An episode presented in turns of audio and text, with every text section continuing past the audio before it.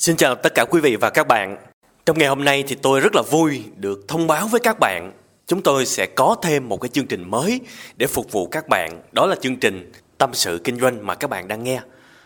Cái chương trình này xuất phát từ cái ý tưởng là tôi nghĩ là trong một ngày tôi có rất là nhiều cái khoảng thời gian mà mình cao hứng, mình có rất là nhiều điều muốn nói, có rất là nhiều ý tưởng, mình có những cái lời nhắn gửi, những sự nhiệt tâm muốn truyền tải đến các bạn nhưng vì một cái lý do gì đó của hoàn cảnh lúc đó có thể là tôi đang đi làm, có thể là tôi đang gặp khách hàng, có thể là tôi đang gặp gỡ bạn bè hoặc là một cái dịp quan trọng nào đó.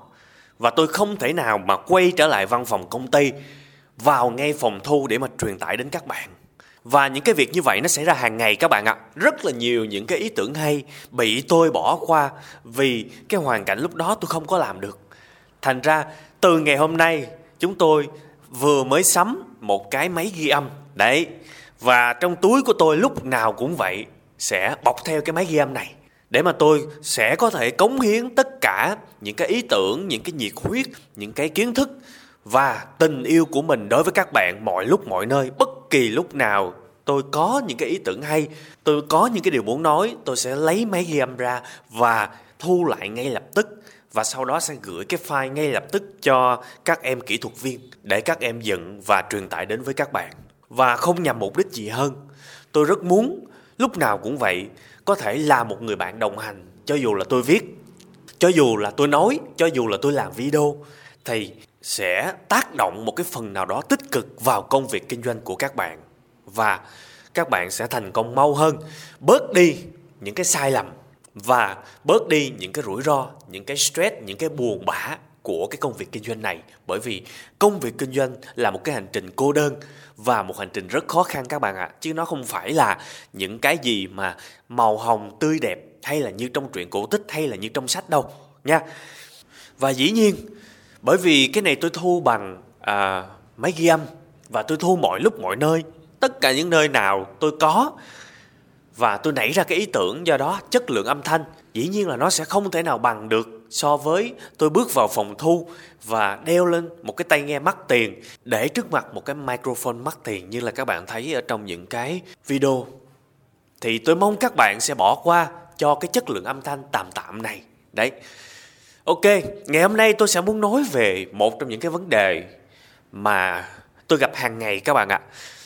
Tôi gặp ở những học viên của tôi tôi gặp ở những người bạn, những người em, tôi gặp ở những người xa lạ comment cho tôi inbox cho tôi gửi tin nhắn sms cho tôi rất là nhiều. Đó là vấn đề mặc cả trong kinh doanh.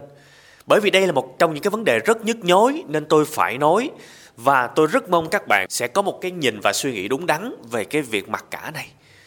Và tôi cũng nói thẳng với các bạn ngay từ đầu luôn, việc mặc cả sẽ cướp đi của các bạn rất nhiều những cơ hội mà lẽ ra các bạn xứng đáng được.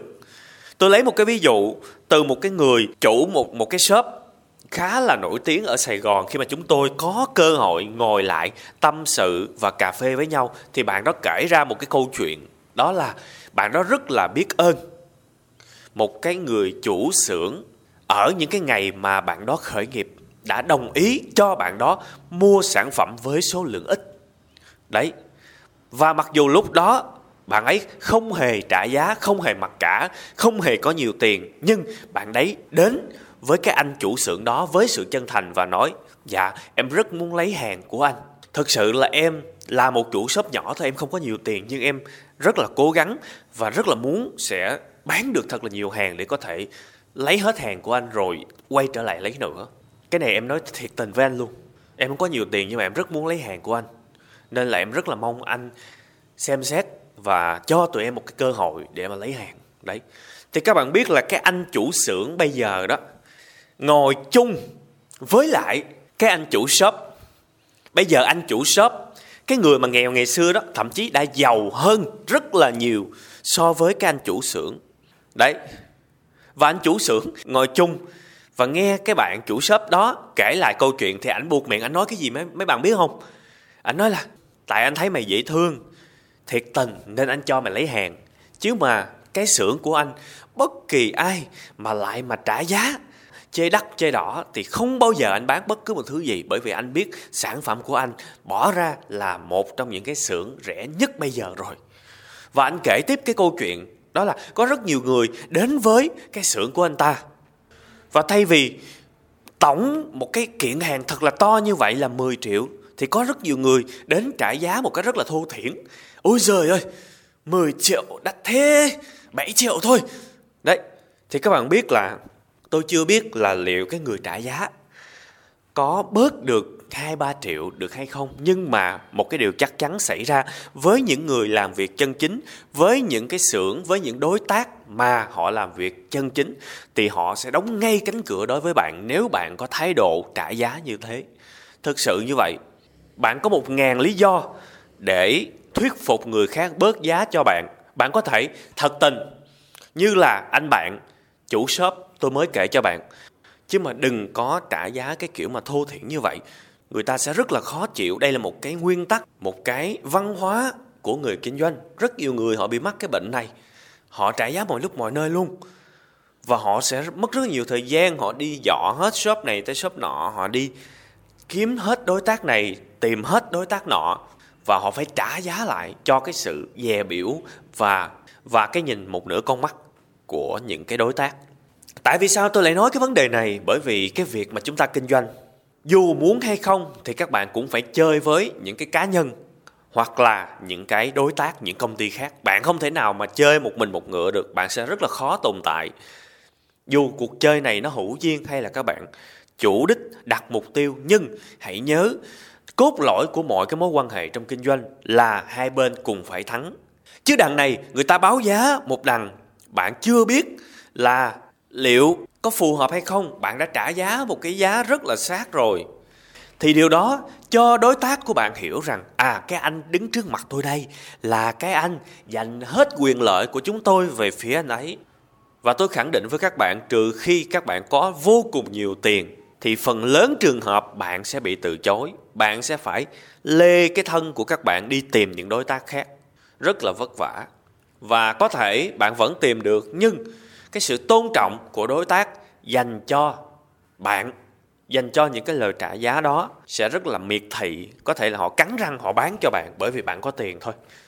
Còn sau này nếu mà họ phát triển lên thì rất có thể vấn đề sẽ phát sinh đây là thực tế trong kinh doanh. Kinh doanh không phải là màu hồng.